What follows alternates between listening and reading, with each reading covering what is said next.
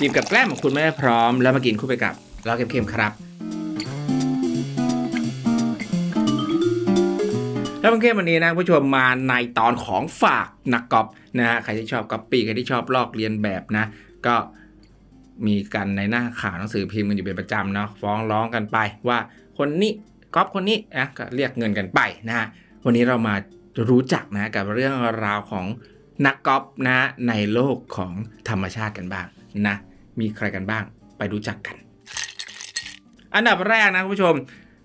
มารู้จักคำกันก่อนนะครับคำว่าคาโมฟาจนะฮะหรือว่าหมายถึงการพรางตัวนะกับอีกคำหนึ่งคำว่ามิมิครีหรือหมายถึงการลอกเลียนผู้ชมสงสัยว่าเอ๊ะแล้วมันแตกต่างกันยังไงว่าในเมื่อการพรางตัวมันก็ต้องลอกเลียนปะแล้วมันต่างกันยังไงอ่ะค่อยๆไปค่อยๆไปไปกันช้าๆนะฮะการพรางตัวนะฮะหรือคาโมฟาจนะก็คือนะครับเริ่มจากการที่มันเนี่ยนะสิ่งมีชีวิตสิ่งนั้นเนี่ยต้องการที่จะกลมกลืนนะฮะแล้วก็เป็นหนึ่งเดียวไปกับธรรมชาติเป็นหนึ่งเดียวกับสิ่งแวดล้อมรอบๆตัวมันนะเพื่อที่จะหลบเลี่ยงหลบลี้นะฮะไม่ให้ถูกจับได้ไม่ให้ถูกสังเกตเห็นเนาะก็อย่างเช่นยกตัวอย่างละกันนะอย่างปลาลิ้นหมานะปลาลิ้นหมาเนี่ยก็ผิวหนังของมันนะก็มีสีลักษณะที่คล้ายๆกับทรายเนาะเวลาที่มันใช้ชีวิตอยู่บนท้องน้ำเนี่ยบนท้องน้ำที่เป็นทรายเนี่ยเรามองไปก็ไม่มีใครเห็นเนาะก็รู้สึกว่ากลมกลืนไปกับธรรมชาติหรือพวกม้าน้ำนะพวกซีดราก้อนนะก็ผิวของมันลักษณะภายนอกของมันนะครับก็มีการวิวัฒนาการออกไปคล้ายๆกับพวกกระปังหาคล้ายๆกับพวกปลาการังนะก็ทำให้กลมกลืนไปกับสิ่งแวดล้อมที่มันอยู่นะครับแบบนี้นะฮะเราเรียกว่าเป็น concealing coloration นะก็คือการใช้สีเนี่ยกลมกลืนไปนะอีกแบบหนึ่งเราเรียกว่า disruptive coloration นะก็คือการใช้แพทเทิร์นการใช้ลวดลายเนาะอย่างเช่น อ, อะไรดีละ่ะแมวไม่ใช่แมวสิเสือตะกั่วเสือดาวอ่ะเสือดาวมีจุดเป็นดวงดวงดวงดวงดวงดวงดวงดวงนะหรือว่าเสือโคร่งมีลายพาดตามตัวเป็นสีดำดำดำดำเรามองยังไงก็แบบว่าเนี่ยนะพางตัวนี่เหรอคือการพางตัวใช่ไหมมาทำเป็นขีดชัดเจนอย่างนี้แต่ในธรรมชาติจริงในสิ่งที่อยู่มันจริงนะไอลายตรงนั้นน่ะมันจะเปรียบเหมือนกับเงาของต้นไม้เป็นเฉดเงาของต้นไม้ที่พาดผ่านลงมาบนป่าในป่าในป่านะเวลาอยู่ในท้องในในป่าจริงๆอ่ะในป่าทึบจริงๆอ่ะพวกเสือดาวพวกเสือโคร่งเนี่ยเราแทบไม่เห็นตัวเลยนะพวกลายพวกนั้นเนี่ยคือการพรางตัวของมันนะครับแต่ที่เราเห็นกันส่วนใหญ่เนี่ยคือเรามาเห็นมันอยู่ในสวนสัตว์อยู่ในปูนอยู่ในกรงนะก็ลายพวกนั้นมันก็โดดเด่นขึ้นมาจากพื้นหลังนะครับที่ควรจะเป็นก็เลยทำให้เรารู้สึกว่าเออไอพวกลายพวกนี้มันมันมันดูอ๋อไม่ไม่น่าจะพางตัวได้แต่ความจริงนั้นเป็นการพางตัวที่นี่เลยเยี่ยมเลยอย่างนี้เลยนะฮะอีกอันหนึ่งนะครับเมื่อกี้มันเป็นการพางตัวเข้ากับพวกธรรมชาติเข้ากับพื้นป่าเข้ากับอะไรแล้วเนาะมันมีอีกอันนึงคือการพางตัวเป็นแบบสิ่งไม่มีชีวิตนะอย่างเช่นพวกแมงมุมบางชนิดเนี่ยก็มีอ่าการพางตัวให้เหมือนเหมือนขี้นกอ่ะนั่นเป็นแมงมุมขี้นกนะฮะก็มองไปแบบอยู่บนใบไม้เกาะนิ่งๆทำตัวกลมๆเหมือนกับขี้นกนะครับก็ไม่มีพล่ามามายุ่งกับมันนะครับนี่ก็คือการพรางตัวการพรางตัวเนี่ยส่วนใหญ่นะครับส่วนใหญ่ทำขึ้นเพื่อไม่ให้โดนล่าไม่ให้ไม่ให้เห็นเป็นการซ่อนตัวเป็นการซ่อนเร้นนะครับไม่ให้ถูกล่าไม่ให้ผู้ล่าสังเกตเห็นนะครับส่วนใหญ่นะแล้วก็การพรางตัวในส่วนใหญ่ก็เป็นการเปลี่ยนแปลงทางสีนะครับทางสันฐานวิทยาภายนอกทางสีทางรูปร่างลักษณะนะครับภายนอกนะครับส่วนอีกคำหนึ่งนะครับที่พูดไปคือคำว่า mimicry mimicry คือการลอกเลียนการลอกเลียนหมายความว่าอะไรมันต้องมีต้นแบบถูกป่ะนะครับมันต้องมีต้นแบบแต่ถ้ามีมิครีเนี่ยมันคือการที่สิ่งมีชีวิตชนิดหนึ่งลอกเลียนแบบสิ่งมีชีวิตอีกชนิดหนึ่งนึกไม่ออกใช่ไหมอ่าจริงๆมีมิครีเนี่ยเขามีการคลาสสิฟายหรือการแบ่งยิบย่อยมากก็ยังมีคำใหม่ๆขึ้นมาเรื่อยๆเรื่อยๆเรื่อยๆทุกวันมีการแบ่งขึ้นมาใหม่ๆเรื่อยๆนะฮะแต่ว่าวันนี้เนี่ยผมจะมัดรวมเอาเฉพาะที่แบบเด่นๆนะที่คุณผู้ชมควรจะรู้นะต้องรู้นะครับแล้วก็เรียกว่าเป็นกลุ่มใหญ่ๆนะที่มีการยอมรับกันทั่วโลกเป็นวงกว้างแล้วกันนะมาเล่าให้ฟังนะครับก็มิมิครีนะครับคำนี้เกิดขึ้นในปีหนึ่งพันแปดร้อยหกสิบเอ็ดเนาะมีการใช้งานกันเกิดขึ้นนะครับโดยทฤษฎีแรกแรกๆนะก็คือทฤษฎีที่ชื่อว่าบาร์เทเซียนมิมิครีบาร์เทเซียนมิมิครีนะครับก็ถูกตั้งชื่อตามคุณเฮนรี่วอเตอร์บาร์เทสนะครับเป็นนักธรรมชาติวิทยาชาวอังกฤษนะเขาก็เป็นผู้ที่ศึกษานะครับเรื่องราวของผีเสื้อเป็นหลักนะทีนี้เขาก็ ทั้งสมมติฐานทำทฤษฎีนี้ขึ้นมาว่าเออทำไมผีเสื้อสองตัวเนี้ยมันถึงสีเหมือนกันทำไมมันถึงลายเหมือนกันนะฮะลองยกตัวอย่างก็เป็นอย่างผีเสื้อหนอนใบรักนะครับธรรมดาตัวเนี้ยก็เป็นหนอนเนี่ยตัวหนอนนะมันกินใบของพวกพืชในวงของต้นรักนะครับซึ่งพืชพวกนี้มันมียางมีพิษนะครับไอ้หนอนพวกนี้มันก็เก็บสะสมสารพิษนะครับเข้าไว้ในตัวของมันทำให้ตัวมันมีพิษไปจนถึงเป็นผีเสื้อก็ยังมีพิษอยู่นะฮะแล้วก็กับหนอนอีกตัวหนึ่งที่ชื่อว่าผีเสื้อกระทกรกธรรมดานะครับพวกนี้กินพวกใบกระทกรกแล้วก็มันไม่ได้สะสมพิษไว้ในตัวของมันเองนะครับแต่ผีเสื้อของทั้งสองชนิดเนี่ยกลับมีสีที่ใกล้เคียงกันเป็นสีเหลืองนะครับมีคลิปด้านสีดำแล้วก็มีจุดสีขาวนะมีแพทเทิร์นคล้ายๆกันมีลวดลายเหมือนกันมีสีเหมือนกันนะฮะคุณบาเทสเขาก็อธิษฐานว่าเนี่ยแหละคือการลอกเลียนของไอ้เจ้าผีเสื้อทกลกเนี่ยมันไม่มีพิษมันก็เลยไปลอกเลียนคนที่มีพิษเพื่อที่จะเอาตัวรอดนะยังไงแล้วมีประโยชน์ยังไงลองคิดดูผู้ชมคุณผู้ชมเป็นนกใช่ป่ะแป๊บโฉบมาเลยปุ้งกินเข้ากับผีเสื้อตัวหนึ่งซึ่งพอกินแล้วโอ๊ยขมมีพิษว่ะเออเออคายออกมาดูโอ้ผีเสื้อสีเหลืองผีเสื้อสีเหลืองมีพิษนะจำไว้สีเหลืองมีพิษอย่าไปกินคุณผู้ชมก็จะเรียนรู้แล้วว่าคราวหน้าเราจะไม่กินสีเหลืองไออีกตัวหนึ่งเนี่ยไอหนีผีเสื้อทกลกซึ่งไม่มีพิษก็ได้อานิสงส์ไปด้วยว่าเออว่ะเราตัวสีเหลืองมันเขานกที่เคยมีบทเรียนแล้วก็จะไม่มากินในกลุ่มของพวกมันด้วยเพราะมันก็จะได้ประโยชน์ไปด้วยว่าอืมตัวเราเนี่ยมีพิษเหมือนกับเขาทั้งที่ความจริงแล้วตัวเราเนี่ยไม่มีอะไรเลยนะนี่ก็เป็นทฤษฎีซึ่งไอ้การที่มันมีสีโดดเด่นเนี่ยของพวกผีเสื้อที่มีพิษเนี่ยนะมันก็มีทฤษฎีนะมันมีคำเรียกเขาเรียกว่า aphorismatism นะครับซึ่งก็หมายถึงการโฆษณานะก็ซึ่งมันค่อนข้างที่จะตรงข้ามกับไอ้การพรางตัวในตอนแรกเลยนะการพรางตัวคือพยายามไม่ให้ใครเห็นกลมกลืนมาธรรมชาติแต่ aphorismatism คือการโฆษณาทำให้โดดเด่นเด่นชัดขึ้นมาเลยให้มันรู้กันไปเลยว่าเนี่ยข้าเนี่ยมีพิษโอ้อวดอวดกันมาเลยอวดเบ่งมาเลยว่าเนี่ยข้ามีพิษนะมีพิษนะนะไอ้ผีเสื้อที่มันไม่มีพิษมันก็เลยใช้ประโยชน์จากตรงเนี้ยของไอ้การที่มันโอ้อวดตัวเนี้ยมาคุ้มครองคุ้มภัยตัวเองนะครับนั่นก็คือ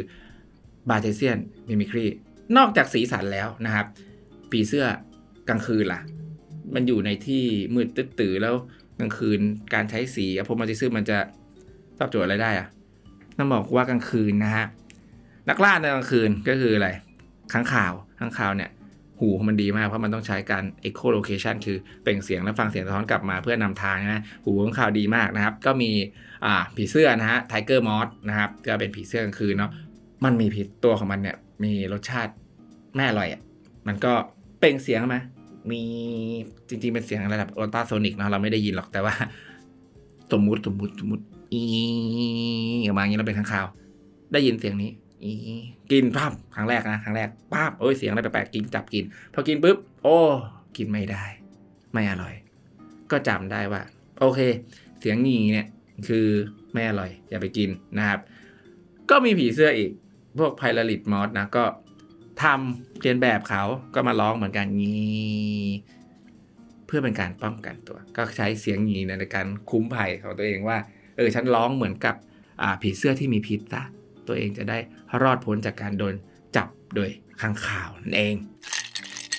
ถัดมาเรื่องราวมันยังไม่จบอีกเพราะว่าคุณบาเทสตอบเรื่องหนึ่งไม่ได้คุณบาเทสยังตอบเรื่องหนึ่งไม่ได้คุณบาเทสทำทฤษฎีมาแล้วว่าตัวไม่มีพิษเรียนแบบตัวมีพิษอ่าใช่แน่นอนแล้วตัวที่มันมีพิษเหมือนกันทำไมมันยังเหมือนกันนะสีเหมือนกันนะอย่างเช่นต่อแตนอะแตนสีเหลืองดำผึ้งสีเหลืองดำทั้งคู่มีพิษมีเด็กในเหมือนกันทำไมมันถึงสีเดียวกันล่ะเป็นเพราะอะไรคุณบาเทสตอบเรื่องนี้ไม่ได้นะครับทฤษฎีถัดมาก็เลยเป็นทฤษฎีของคุณทีออดอร์มูลเลอร์เป็นชาวเยอรมันนะเป็นนักธรรมชาติวิทยาเหมือนกันก็ศึกษาเรื่องผีเสื้อเหมือนกันนะครับเขาก็ตั้งทฤษฎีมาชื่อว่าเป็นมูลเลอร์มิมิครีคือการที่สิ่งมีชีวิตเนี่ยที่มีพิษสงเหมือนกันทั้งคู่เนี่ยมาร่วมมือกันใช้สีเดียวกันนะครับอ่ะเรื่องสมมุติมาเรื่องหนึ่งแล้วกันสมมุตินะครับคุณเป็นผึ้งที่มีสีแดงสีแดงทั้งตัวกับอีกอันหนึ่งเป็นแตนที่มีสีน้ำเงินทั้งตัวนะฮะมีนกบินลงมาโฉบ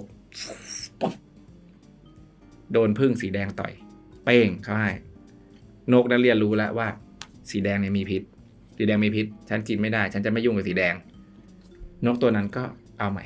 มาใหม่บินโฉบปุ้งเข้าไปหาสีน้ำเงินแทนอ้าวมีพิษอีกนกก็เรียนรู้อีกว่าสีน้ำเงินก็อย่าไปยุ่งสีแดงก็อย่าไปยุ่งแต่นกต้องโจมตีสองครั้งครั้งหนึ่งแล้วมันต้องสีแดงครั้งหนึ่งต้องตีสีน้ำเงินครั้งหนึ่งนะมันถึงจะเรียนรู้ว่าสีแดงและสีน้ำเงินเนี่ยมีพิษทั้งคู่กินไม่ได้ทั้งคู่ทั้งสองกลุ่มเนี่ยต้องสูญเสียประชากรไปบางส่วนจากการโจมตีต้องสูญเสียประชากรบางส่วนจากการโจมตีทั้งสองคนเลยหันหน้าหากันเดินมาจับมือกันเรามาหาสีตรงกลางดีกว่าที่จะเป็นสีร่วมกันว่าเราใช้สีอะไรดีนะก็ตกลงกันว่าโอเคเราใช้สีเหลืองดำก็แล้วกันเนาะจริงๆมันก็ไม่ได้มาจับมืออะไรอย่างนี้หรอกนะแต่ธรรมชาติเนี่ยมันก็ผลักดันให้เกิดสิ่งนี้ร่วมกันประโยชน์มันคืออะไรประโยชน์มันก็คือว่านี่คุณใช้สีเหลืองดำทั้งคู่นะครับนกบินมาโจมตีผึ้งตูมนกรู้แล้วว่าสีเหลืองกินไม่ได้คุณก็ได้ประโยชน์ไปด้วยคุณที่เป็นสีเหลืองเหมือนกันก็ได้ประโยชน์ไปด้วยไม่ต้องสูญเสียนะฮะถึงแม้ว่าคุณจะมีพิษทั้งคู่สามารถจะสู้ได้แหละแต่ว่าก็ไม่ต้องสูญเสียทุกคนโฆษณาในสีเดียวกันว่าใช้สีเหลืองคือสีที่ปลอดภัยนะครับสีที่เราจะปลอดภัยไอ้นักล่าจะรู้แล้วว่าสีเหลืองเนี่ยห้ามกินห้ามกินห้ามกินห้ามกินนะฮะตอนนี้คุณผู้ชมรู้จักแหละเรื่องราวของมูลเลียนเรื่องราวของปาสเซียนนะครับทีนี้ผมสร้างเหตุการณ์สมมุติขึ้นมาหนึ่งเหตุการณ์ก็แล้วกันนะครับเหตุการณ์สมมุตินี้คุณผู้ชมคิดตามช้าๆนะหนึ่งงูนะครับชนิดที่หนึ่งตัวสีแดงทั้งตัวนะตัวสีแดงแล้วก็มีพิษรุนแรงมากกัดทีเดียวตายไม่มีวิธีรักษายังไงก็ตายนะนี่คืองูชนิดที่หนึ่งงูชนิดที่สองของกลางสีเหลืองนะสีเหลืองนี่เป็นงูที่มีพิษปานกลางก็กัดเจ็บเป็นแผลแต่ว่าไม่ถึงตายนะบาดเจ็บรุนแรงเจ็บปวดแต่ไม่ถึงตายกับสุดท้ายนะที่สามเป็นงูสีเขียวเป็นงูไม่มีพิษไม่มีพิษไม่มีภัยนะครับเริ่มสายวิทยาการมาร่วมกันอยู่ในพื้นที่เดียวกันผ่านการวิทยาการอยู่ในพื้นที่เดียวกันมาเรื่อยผ่านการวิทยาการมาคุณคิดว่าสุดท้ายแล้วงูสามตัวเนี้ยใครจะลอกใครและใครจะเป็นแต่สุดท้ายจะเป็นสีอะไรใครจะลอกใครบ้างลองคิดดูครับลองคิดว่าอะไรคิดว่าจะเป็นสีอะไรสีแดงไหมล่ะเพราะว่าสีแดงพิษร้ายสุดใช่ป่ะไอ้สีแดงกับสีตัวเหลืองก็มูลเลอร์กันไงมูลเลอร์เลียนกันไงเป็นสีแดงลอกกันไปให้เป็นสีแดงดีกว่าเป็นสีที่รุนแรงที่สุดปลอดภัยที่สุดแล้วไอ้สีเขียวก็มาลอกสีแดงไงสุดท้ายสายวิทยาการจะเป็นสีแดงใช่ไหมคำตอบก็คืออาจจะเป็นไปได้อาจจะเป็นไปได้แต่มันมีทฤษฎีหนึ่งเกิดขึ้นมานะครับ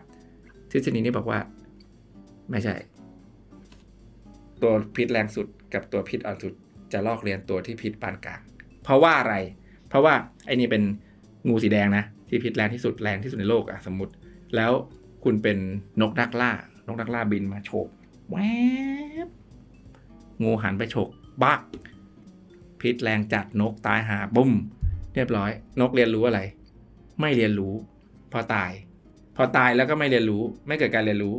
มันสูญสิ้นการศึกษาขาดหายไปแล้วว่าเออโดนกัดตายในขณะที่นกตัวเนี้ยโฉบลงมาหางูสีเหลืองชึบโดนงูสีเหลืองกัดชึบมันหนีออกไปเอ้ยมันก็รอดแต่ว่ามันก็รู้สึกว่าละสีเหลืองเนี่ยไม่ควรยุ่งละเพราะว่าเคยโดนกัดมาแล้วเคยโดนสีเหลืองกัดมาแล้วสีเหลืองไม่ควรยุ่งทีนี้นกก็จะเลือกโจมตีสีอื่นโจมตีสีเขียวโจมตีสีแดงโจมตีสีเขียวโจมตีสีแดงถึงแม้ว่าสีแดงจะป้องกันตัวเองได้แต่มันก็ไม่ไม่ไม่ไม่ไม่ได้อยากถูกโจมตีถูกป่ะไม่อยากถูกโจมตีพอนั้นการวิวัฒนาการก็เริ่มเกิดขึ้นเกิดขึ้นเกิดขึ้นก็ทำให้ไอ้งูสีแดงเนี่ยก็มาเป็นสีเหลืองลอกสีเหลืองซะไอ้งูสีเขียวเนี่ยก็มาลอกสีเหลืองซะจะได้จบๆกันไปเดี๋ยวรู้กันไปว่าสีเหลืองเนี่ยคือสีที่ที่อยู่ตรงกลางนะสมมตินะว่าเป็นสีที่นกจะไม่ล่านะครับจริงๆมันเป็นสีอื่นก็ได้ไม่ใช่เป็นสีเหลืองนะอันนี้แค่สมมุติเฉยๆว่าเป็นแดงเหลืองเขียวเนาะจะได้เห็นภาพง่ายๆนะครับซึ่งเหตุการณ์เนี้ยมันมีจริงๆนะครับในงูสามชนิด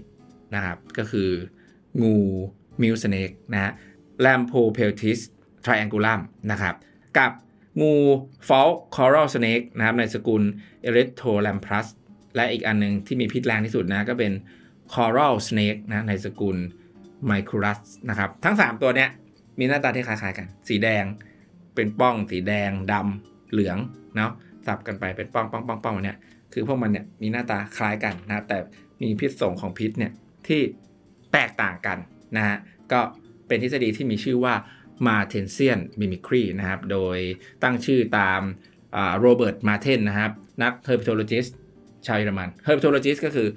ผู้ที่ศึกษาด้านงูศึกษาด้านสัตว์สะเทินน้ำสะเทินบกนะฮะนอกจากงูที่มีพิษร้ายแรงที่สุดแล้วเนี่ยเป็นการเรียนแบบตัวที่พิษน้อยกว่าแล้วเนี่ยมันยังมีประโยชน์อะไรอีกล่ะก็มีนกชนิดหนึ่งเป็นพวกเหยี่ยวชนิดหนึ่งนะครับเวลามันบินอยู่บนท้องฟ้าใช่ไหมเหยี่ยวมันบินอยู่บนท้องฟ้ากระต่ายหรือเหยื่อมองขึ้นฟ้าไปเห็นแล้วเหยี่ยวมากวิ่งลงรูวิ่งลงรูวิ่งลงรูหนีหมดเราจะได้กินอะไรเหยี่ยวจะได้กินอะไรเอ๊ะไอเหยี่ยวตัวนี้มันก็เลยลอกเรียนแบบอีแร้งซะเลยบินมาในฝูงอีแร้งบินท่าทางเหมือนอีแร้งไอสัตว์ที่เป็นเหยื่อข้างล่างเนี้ยมองไปอ๋ออีแร้งแร้งมันไม่ล่าแร้งมันสัตว์กินซากมันต้องไปหากินซากศพกินอะไรแถวนู้นมันไม่มาล่าพวกเราหรอกตัวนี้ก็ตายใจไอเหยี่ยวที่อยู่ในฝูงแร้งก็แววลงมาเลยล่าปึ๊บนะครับก็ในภาษาอังกฤษนะเขาก็ใช้คำว่าเป็นสำนวนเนาะของเขาคือเป็นหมาป่าที่สวมชุดแกะหมาป่าในคราบของแกะเนาะเพื่อปลอมตัวเข้ามาในฝูงแกะอะไรทำนองนั้นนะครับก็เป็นอีกหนึ่งนะครับทฤษฎีของการลอกเลียนแบบนะที่ชื่อว่า Martensian Mimicry ถัดมานะครับเป็นทฤษฎีที่ชื่อว่า Gilbertian นะครับก็คือเป็นตั้งชื่อตาม Lawrence Gilbert นะครับเขามีทฤษฎีว่ามันมีต้นไม้ต้นหนึ่งนะฮะมันมีต้นไม้ต้นหนึ่งเป็นพวกต้นในวงกระทกรกในตระกูลกระทกรกนั่นแหละจริงๆพวกกระทกรกก็มันมีสารพิษนะมันมีสารพิษที่ต่อต้านและป้องกันแมลงไม่ให้แมลงมากินมันอยู่แล้วนะครับแต่มันก็มีอีกแหละธรรมชาติมันก็เป็นอย่างนี้เนาะก็มีผีเสื้อบางชนิดที่มันสามารถลงมากินต้นนี้ได้ไอ้ต้นกระทกรกนี่ก็ท้อใจว่าโอ้ยตายแล้วอุตส่าห์ทำสารพิษมาป้องกันไอ้นี่ก็ยังทะลึ่งมากินได้อีกทำยังไงดีนะฮะต้นกระทกรกก็ลอกเรียนแบบซะเลยทำให้ใบของตัวเองเนี่ยมีปุ่มมีปมขึ้นมาคล้ายกับไข่ของผีเสื้อนั่นแหละเพื่อบอกผีเสื้อว่านี่ใบนี้มีผีเสื้อตัวอื่นวางไข่ไว้แล้วนะไม่ต้องมาวางซ้ำนะฮะทำไมถึงไม่ต้องวางซ้ำเพราะว่าผีเสื้อพวกนี้นะครับไข่ที่วางก่อนจะฟักก่อนพอฟักก่อนพวกหนอนที่เกิดก่อนจะไปกินไข่ที่ยังไม่ฟักนะฮะเพราะฉะนั้นก็ต้นกระทกรกเนี่ยก็เลยสร้างมาเลยว่าเนี่ยมีไข่มาวางแล้วใกล้จะฟักแล้วด้วยพวกแม่ผีเสื้อที่มาเห็นก็เลือกที่จะไม่วางนะก็เป็นกลไกนะครับเรียกว่าเป็นการรีเวิร์สคือการมิมิกย้อนกลับเนาะคือการเหยื่อคนที่เป็นเหยื่อเนี่ยลอกเลียนคนที่เป็นผู้ล่าเพื่อที่จะป้องกันผู้ล่าอีกทีหนึ่งเนาะเป็นการออกไข่ปลอมวางไข่ปลอมนะเป็นการรีเวิร์สนะเขาเรียกว่า Gilbertian Mimicry นะครับอ่ะถัดมานะครับคำว่า Auto Mimicry Auto Mimicry หมายถึงว่าการลอกเลียนตัวเองเฮ้ยมันจะมีเหรอปกติเขาต้องลอกเลียนคนอื่นดิอย่างที่ไหนใครใครบอกว่าสิ่งมีชีวิตชนิดหนึ่งต้องไปลอกเลียนชนิดหนึ่งไงคุณมาหลอกอะไรผมเนี่ยนะครับจริงๆ Auto Mimicry คือการลอกเลียนตัวเองทำไมเราต้องลอกเลียนตัวเองให้นึกถึงตัวหนึ่งชื่อว่างูก้นขบงูก้นขบเป็นงูที่หางของมันเนี่ยลอกเลียนหัวตัวเองคือมันทำให้ผู้ล่าสับสนว่าอันไหนหัวอันไหนหางกันแน่เหมือนมีสองหัวคนบางคนยังเรียกว่างูสองหัวเลยนะชื่อบางชื่อท้องถิ่นบางที่นะงูสองหัวส่วนหางของมันเนี่ยเมื่อถูกโจมตีนะครับมันจะยกส่วนหางชูขึ้นชูขึ้นล่อเพราะว่าเหมือนเนี่ยเป็นหัวท่านนะเป็นหัวฉันเป็นหัวฉันเพื่อให้ผู้ล่าเนี่ยไปโจมตีที่ส่วนหางนะครับทำให้ส่วนหัวของมันเนี่ยรอดไปได้นี่ก็เป็นหนึ่งกลไกเนาะในการลอกเลียนตัวเองเนาะก็คือเอาหางลอกเลียนหัวของตัวเองนะนอกจากนั้นพวกปลาผีเสื้อนะหรือปลาหลายชนิดเนี่ยก็มีการทำตาก็คือมีตาอย่างเงี้ยใช่ไหมก็เอาแบบตาแบบเนี้ยแพทเทิร์นของตาเนี้ยไปแปะไว้ที่ส่วนโคนหางนะฮะเพื่อผู้ล่ามาเห็นก็ไปดูอันไหนหัวอันไหนหางนะตรงหัวก็มีลายพาดเหมือนกับที่พาดไว้ตรงหางคือให้รู้สึกสับสนว่าเอ๊ะอันไหนหัววะเอ๊ะอันไหนหางวะเอ๊ะจะโจมตีอันไหนดีวะเอ๊ะถ้าพุ่งเข้าไปกัดตรงหางอ้าววิ่งหนีพุ่งกัดตรงหัวอ้าวตรงผิดทางอีกมั่วหมดเนาะก็เป็นอีกหนึ่งกลไกการเอาตัวรอดเนาะของการลอกเลียนแบบพวกนี้นะครับฟังมาถึงตรงนี้คุณผู้ชมอาจจะคิดว่าเอ้ยพวกการลอกเลียนแบบนี่มันมีแต่แบบเอาไว้หนีเหรอเอาไว้ป้องกันตัวเหรอเหมือนการพรางตัวป่ะที่แบบเอาไว้ซ่อนเร้นอย่างเดียวป่ะก็ต้องบอกว่าไม่ใช่นะฮะเพราะว่ามีอีกอันหนึ่งเราเรียกว่าเป็น aggressive mimicry นะฮะหรือการเรียกอะไรลอกเลียนก้าวร้าวลอกเลียนแบบแบบก้าวร้าวเนาะยกตัวอย่างอันนี้รู้จักอยู่แล้วแมงมุมกระโดดที่เป็นเลียนแบบมดแดงเลียนแบบมดดำนะพวกนี้ก็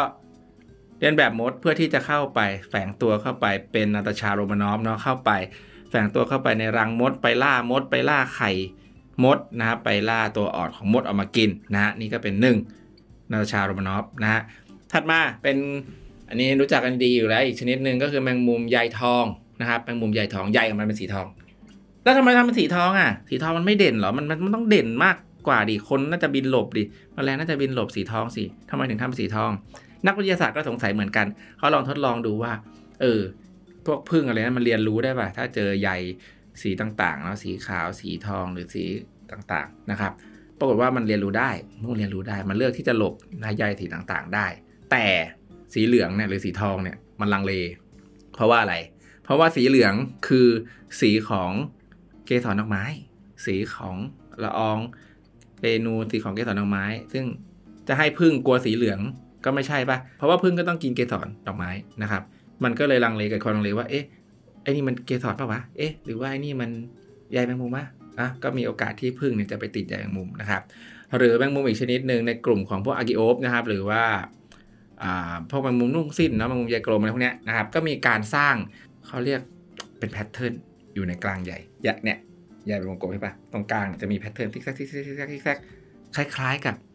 เขาสันนิษฐานว่ามันจะเหมือนกับพวกดอกไม้นะครับดอกไม้เนี่ยจริงๆเรามองเห็นเป็นดอกกลมๆธรรมดาจริงๆถ้ามองแบบด้วยแสง ยู วี อะไรพวกนี้เราจะเห็นว่ามันมีแพทเทิร์นเข้าไปว่า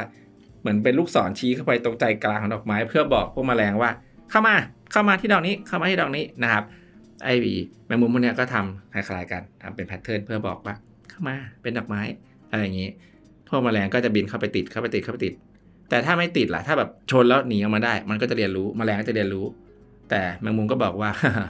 ช้าก่อนไอ้สองเพราะว่าแมงมุมพวกนี้มันจะทำใยทุกวันเก็บใยสร้างใหม่เก็บใยสร้างใหม่นะฮะ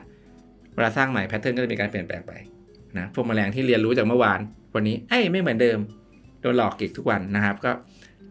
เป็นการแข่งขันกันระหว่างผู้ล่ากับเหยื่อนะฮะนอกจากเรื่องแมงมุมแล้วนะครับมันมีการใช้เสียงอีกนะครับพวกแคทิดิดแคทิดิดคือตั๊กแตนหนวดยาวนะพวกเนี้ยมันทำเสียงเรียนแบบจักรจั่นได้นะล่อจักรจั่นนะจักรจั่นก็จะเข้ามาจักรจั่นเราเข้ามาคิดว่าจับคู่เข้ามาปุ๊บก็โดนพวกพวกเนี้ยพวกแคทิดิดเนี่ยกินเป็นอาหารนะครับก็เป็นการใช้เสียงล่อเข้ามาเสียงล่อเข้ามาแล้วก็เสียงล่อเข้ามาก็คล้ายๆกับคนอ่ะเวลาไปล่าพวกเป็ดยิงเป็ดใช่ไหมเขาก็จะมีการใช้พวกอย่างเงี้ยแกล้งแกล้งอะไรเงี้ยเพื่อเรียกเป็ดเนาะมีการปล่อยทุ่นเป็ดไปลอยอยู่ในหนองน้ำให้เป็ดมันลงมาเนาะพวกเป็ดที่บินอยู่เนี่ยพวกเป็ดที่บินอยู่ก็เห็นว่ามีเอ้ยมีเป็ดว่ายน้ำอยู่มีเสียงร้องแควกก็ลงมานะครับก็เสร็จก็โดนพวกนายพรานนะครับยิงปุ้งเอาให้นะถัดมาในกลุ่มของหิ่งห้อยนะครับหิ่งห้อยตัวเมียในสกุลโฟทินัสนะครับต้องบอกผู้ชมก่อนว่าปกติหิ่งห้อยเนี่ยมันจะส่งสัญญาณไฟเพื่อสื่อสารกันใช่ไหมจับคู่กันใช่ไหมมันก็มีรหัสในแต่ละชนิดในแต่ละสกุลไปว่าเหมือนเป็นภาษาพูดกันปุ๊บปุ๊บปุ๊บปุ๊บปุ๊บปุ๊บปุ๊บปุ๊บปุ๊บคุยกันอย่างนี้เนาะก็จับคู่กันนะครับก็เหมือนกับคนเราที่มีภาษาไทยนะคุยกันมาสิมาสิมาสิอะไรเงี้ยก็ไอโฟตินัสเนี่ยก็เหมือนกับหิ่งห้อยที่เป็นรู้หลายภาษานะครับอ่ะพูดมามาสิมาสิมาเร็วมาเร็วจับคู่กันอันนี้ก็คุยกันกับคนในชนิดเดียวกันก็ตัวผู้ก็บินเข้ามาจับคู่แล้วก็สืบพันธุ์นะครับแยกแยะกันไปเสร็จแต่อย่างที่บอกมันพูดหลายภาษาเพราะฉะนั้นอาจจะพูดภาษาอังกฤษขึ้นมาอีก hello welcome welcome อย่างเงี้ยไอตัวผู้ในสกุลอื่นในสปีชีส์อื่นก็บินเข้ามาโดนหลอกคิดว่าคิดว่าเป็นพวกเดียวกันปึ๊บไอตัวเมียตัวเนี้ย hello welcome มาเลยเข้ามาโดนกินนะฮะโดนกินเป็นอาหารนะก็เป็นอีกหนึ่งพฤติกรรมนะของการแบบล่อลวงเหยื่อนะของเจ้าหิ่งห้อยร้อยเล่นะร้อยเล่ตัวนี้เนาะอ่านอกจากพวกกลุ่มของแมลงแล้วเมื่อกี้พูดไปมีแต่แมลงเนาะนกนะครับกาเหว่านะหรือคักคูนะครับพวกนี้เป็นรู้อยู่แล้วว่าไอ้นกพวกนี้มันต้องไปไข่ไว้ในรังคนอื่นใช่ไหมให้ให้คนอื่นเนี่ยฟักไข่ของมันใช่ปะไอ้นกพวกนี้มันออกไข่ได้หลากสีนะเพื่อที่จะให้ไข่ของมันเนี่ยเหมือนกับไข่ของไอ้บ้านอะโฮสอะบ้านเป้าหมายอะเพราะว่าถ้าไข่มันสีแตกต่างกันคุณเอาไข่ของเขาเป็นสีฟ้าหมดคุณวางไข่สีแดงลงไปแม่นกรู้แม่นกรู้จะเขี่ยไข่สีแดงออกไข่ที่ไม่เหมือนออกนะฮะไอ้เจ้านกคักคูเนี่ยต้องวางไข่ที่มีลักษณะแพทเทิร์นมีสีนะใกล้เคียงกับ ชนิดนกเป้าหมายนะครับทำให้สีของไข่ของนกคัคคูเนี่ยในชนิดเดียวกันนะแต่คนละตัวนะก็จะมีสีที่แตกต่างกันไปเพราะว่าแต่ละตัวเนี่ยเขาก็จะเล็งเป้าหมายของชนิดนกนะที่แตกต่างกันก็ขึ้นอยู่กับว่าเขาจะไปโฮสต์ไปไปไปเป็นปรสิตกับใครนะฮะทีนี้คุณผู้ชมอาจจะสงสัยว่าโหทำไมมันโง่กันจังเลยอ่ะไอพวกสัตว์พวกนี้ทำไมมันถึงโดนหลอกกันง่ายง่ายดายอย่างนี้ล่ะทำไมต้องโดนเขาหลอกอ่ะกับของเรียนแบบก็แยกไม่ออกหรอกของจริงของแท้ใช่ไหมอ่ะมันบอกว่ามันมีเรื่องหนึ่งมาอีกแล้วมาอีกเรื่องละเรื่องของปลาพยาบาลนะปลาพยาบาลก็เป็นปลาตัวเล็กๆยาวๆนะมีขีดเส้นข้างลำตัวนะครับปลาพยาบาลเราจะเห็นในพวกสารคดีนะบางทีก็คือฉลามเลยตัวใหญ่ลงมาเลยข้างปะการังลงมาจอดเลยให้ปลาตัวเล็กๆเนี่ยว่ายเข้าไปในปากว่ายไปแถวฟันว่ายไปแถวเหงือกว่ายเข้าว่ายออกในเหงือกได้เลยแบบอิสระทำไมถึงเป็นเช่นนั้นทำไมฉลามไม่งับกินเข้าไปล่ะมันเป็นข้อตกลงเนาะเหมือนเป็นสัญญาเจนีวาเนาะว่าเวลาสงครามเนี่ยเราจะไม่โจมตีพยาบาลเราจะไม่โจมตีหมอนะครับพวกนี้ก็เช่นเดียวกันว่าฉลามลงมาจอดพวกนี้มันจะไปกินพวกปรสิตตามตัวนะครับของปลาตัวใหญ่เนาะไปกินเศษอาหารกินอะไรเงี้ยก็คือช่วยไงเป็นพยาบาลคอยดูแลให้นะฮะไอ้พวกนี้ก็โอเคตกลงตามสนธิสัญญาเราจะไม่โจมตีแกเพราะว่าแกเป็นพยาบาลนะฮะก็อยู่ด้วยกันอย่างสงบสุขทีนี้มันมีคนคนหนึ่งก็ไม่ใช่คนหรอกก็เป็นปลาตัวหนึ่งแล้วกันชื่อเบรนนี่เบรนนี่คือปลาบู่เป็นปลาบู่ตัวหนึ่งแล้วกันนะครับเห็นว่าอุ๊ยไอ้พยาบาลตัวนี้นี่มันอยู่ดีว่าได้เข้าไปในป่าปลอดภัยไม่มีใครโจมตีก็เป็นลอกมันซะเลยสินะก็เกิดเป็นปลาบู่ตัวหนึ่งที่มีหน้าตาคล้ายๆกับเจ้าปลาพยาบาลนะมีสีสันคล้ายๆกันนอกจากสีสันนะเรียนแบบท่าเต้นด้วยนะปกติปลาพยาบาลเนี่ยเขาจะมีท่าเต้นบอกว่าจะขอเข้าไปทำความสะอาดหน่อยนะขอไปทำความสะอาดหน่อยนะอะไรเงี้ยพวกนั้นก็จะอ้าปากให้นะครับไอเบรนนี่พวกเนี้ยหรือปลาบู่พวกเนี้ยก็มีท่าเต้นเรียนแบบเข้ามาก็แต่พวกนี้มันไม่ใช่พยาบาลมันไม่มีใบประกอบวิชาชีพไปดิทีนี้มันก็กัดกัดฉลามกัดปลาที่เขามาให้รักษาพยาบาลเฮ้ยปลามันก็เริ่มรู้แล้วเฮ้ยไม่ได้ไรพวกนี้มันปลาเถื่อนไว้นี่มันเป็นไอหมอเถื่อนไอพยาบาลเถื่อนหรือเปล่าเนาะจากที่ตอนแรกเนี่ยเขาพวกปลาจะเห็นว่าเออสีคล้ายๆกันน่าจะเป็นพวกเดียวกันเต้นเหมือนกันพอมันเริ่มเรียนรู้แล้วไอ้พวกนี้มันกัดว่ะพวกนี้มันไม่ใช่แล้วหมอปลอมแล้วภาพที่เบอร์ก็เริ่มแยกออกจากกันนะครับก็เริ่มเห็นชัดเจนขึ้นว่าเนี่ยคนละกลุ่มนะคนละกลุ่มกันนะครับก็พวกปลามันเรียนรู้ได้นะมันเรียนรู้ได้แต่มันก็ต้องเกิดประสบพบเจอก่อนว่าเอ้ยโดนกัดหรือว่าโดนทำร้ายเนาะก็จะรู้ว่าอ๋อเริ่มแยกแยะได้แล้วคนนี้คนดีคนนี้คนไม่ดีนะครับกลับมาที่โลกของเราบ้างกลับไปที่โลกของมนุษย์ของเราบ้างเนาะการลอกเรียนก็มีทั่วไปนะครับไม่ว่าจะเป็นเห็นบ่อยๆก็คือการลอกเรียนพวกลิขสิทธิ์ทรัพย์สินทางปัญญานะอย่างบางเจ้าเนี่ยทำผลิตภัณฑ์หนึ่งขึ้นมานะหน้าตาแบบนี้สมมติหน้าตาสามเหลี่ยมเนาะอีกคนหนึ่งมาโอ้ยไอ้นี่มันขายดีว่ะทำมากดีกว่าทำแบบสามเหลี่ยมบ้างนะครับก็ก็เป็นหนึ่งการลอกเรียนก็คล้ายๆกับที่เกิดขึ้นในโลกของสัตว์เนาะกับบาสเตเซียนอ่ามิมิครีเนาะไอ้นี่มีพิษไอ้นี่ไม่มีพิษไม่มีพิษลอกมีพิษเนาะไอ้นี่ดังไอ้นี่ไม่ดังมาลอกของดังก็ได้อันนี้ส่งไปด้วยเผื่อคนมาถึงก็เข้าใจผิดไปด้วยว่าเป็นของเจ้าเดียวกันหยิบซื้อหยิบซื้อไปนะครับก็เป็นหลักการคล้ายๆกันเนาะแต่ในโลกของเรามันก็มีเรื่องของทรัพย์สินทางปัญญาเรื่องของลิขสิทธิ์ที่กฎหมายจะต้องฟ้องร้องกันต่อไปเนาะดีที่ในโลกของสัตว์เนี่ยมันไม่มีไม่งั้นผีเสื้อคงฟ้องกันตายนะฮะว่าเอ้ยฉันสีเหลืองก่อนนะฉันสีเหลืองก่อนไม่งั้นคงจะฟ้องกันขึ้นศาลกันไม่เว้นแต่ละวันนะฮะนอกจากในโลกของสัตว์ที่สัตว์เรียนแบบกันเองแล้วหรือโลกของคนเมื่อกี้ที่คนเรียนแบบสินค้ากันเองแล้วคนเรียนแบบสัตว์ก็มีนะไอสินค้าทั่วไปที่เราใช้กันอยู่ทุกวันเนี้ยนะอ่ะอย่างเช่นอะไรเลยอ่ะตีนกบหรือฟินนะสำหรับว่ายน้ำอ่ะมันก็เรียนแบบมาจากพวกตีนของพวกเป็ดตีนของพวกกบนะครับที่มันมีพังผืดระหว่างนิ้วนะก็จะช่วยให้มันกินน้ำได้ดีขึ้นทำให้ว่ายน้ำได้ดีขึ้นนะครับก็เป็นหนึ่งในการเรียนแบบธรรมชาติเนาะเราเรียกพวกนี้ว่าไบโอมิมิครีหรือชีวะลอกเรียนนะครับซึ่งตอนนี้ก็เป็นศาสตร์ที่กำลังมาแรงนะครับมาแรงเนาะเดี๋ยวเรายกตัวอย่างกันไปก่อนเดี๋ยวจะมาเล่าให้ฟังนะนอกจากนั้นเวลโครนะเวลโครหรือเขาเรียกว่าอะไรบ้านผมเรียกแควกแควกอ่ะที่ติดตามรองเท้าติดตามกระเป๋าเนาะแควกแควกแถบดำๆแควกแควกแควกนะมันเรียนแบบมาจากพวกยาเจ้าชู้นะครับยาเจ้าชู้ที่มันเป็นติดตามเสื้อติดตามผ้านะเพราะมันเป็นเป็นตะขอเล็กๆนะครับไอเวลโครเนี่ยใช้กันไปทุกวันนะจน จนไม่รู้แล้วว่าเออจริงๆมาเรียนแบบจากธรรมชาตินะแล้วมันมีประโยชน์มันเป็นนวัตกรรมนะครับพลิกโลกเลยนะเพราะทุกคนก็ใช้ทุกคนรู้จักนะสามารถลอกและแปะสามลอกและแปะสามได้นะฮะเนาะนอกจากนั้นมีอะไรอีกอะที่มันน่าสนใจนะน่าสนใจชุดว่ายน้ำนะครับชุดว่ายน้ำถ้าย้อนกลับไปหลายปีก่อนเนาะนักวิทยาศาสตร์เขาศึกษาฉลามผิวของฉลามเนาะถ้าใครเคยจับฉลามอาจจะไม่ทุกคนหรอก ไม่เคยจับมันจะเป็นสากๆนะครับสากๆแต่ถ้าเกิดจับย้อนมาจะสากแต่ถ้าจับลูกไปทางนี้จะลูบจะลื่นนะฮะถ้าเอากล้องซูมเข้าไปนะจะพบว่าผิวหนังของฉลามเนี่ยมันจะเป็นเงี้ยงถอยหลังเป็นซี่ซี่ซี่ซี่ซี่ซี่ถอยหลังเรียงกันไปนะครับเนี่ยมันช่วยอะไรนะปกติเวลาเราเราว่ายผ่านพวกตามหลักของพวกฟลูอิดหรือพวกแอโรไดนามิกเนี่ยเวลาการแทรกผ่านอากาศนั้นจะเกิดการเทอร์บูเลนซ์หรือการม้วนวนของอากาศตามหลังซึ่งจะเกิดแรงฉุดตามมานะฮะซึ่งการลดพวกนี้ให้ได้มากที่สุดจะทำให้รถหรือเครื่องบินเคลื่อนที่ไปได้เร็วที่สุดนะครับฉลามก็เช่นกันอยู่ในน้ำฟุ้งการลดการหมุนของกระแสน้ำเนี่ยจะทำให้มันเคลื่อนที่ได้เร็วนักวิทยาศาสตร์ก็เลยเอาหลักการตัวนี้มาทำไปชุดว่ายน้ำแบบเต็มตัวนะครับแล้วก็ทำให้ผิวของชุดว่ายน้ำเนี่ยมันแบบลู่ไปกับน้ำได้ดีที่สุดทำให้มันมียุคหนึ่งนะที่คนก็ใส่แต่เนี้ยใส่แต่ชุดแบบเนี้ยแล้วทำให้มันมีการทำลายสถิติโลกเกิดขึ้นบ่อยมากๆเดี๋ยวทำลายเดี๋ยวทำลายเดี๋ยวทำลายสุดท้ายนะฮะพวกองค์กรองค์การที่จัดการเกี่ยวกับการว่ายน้ำเนี่ยแบนห้ามใช้ชุดแบบนี้ในการแข่งขันนะครับหลังจากนั้นก็หยุดไปจริง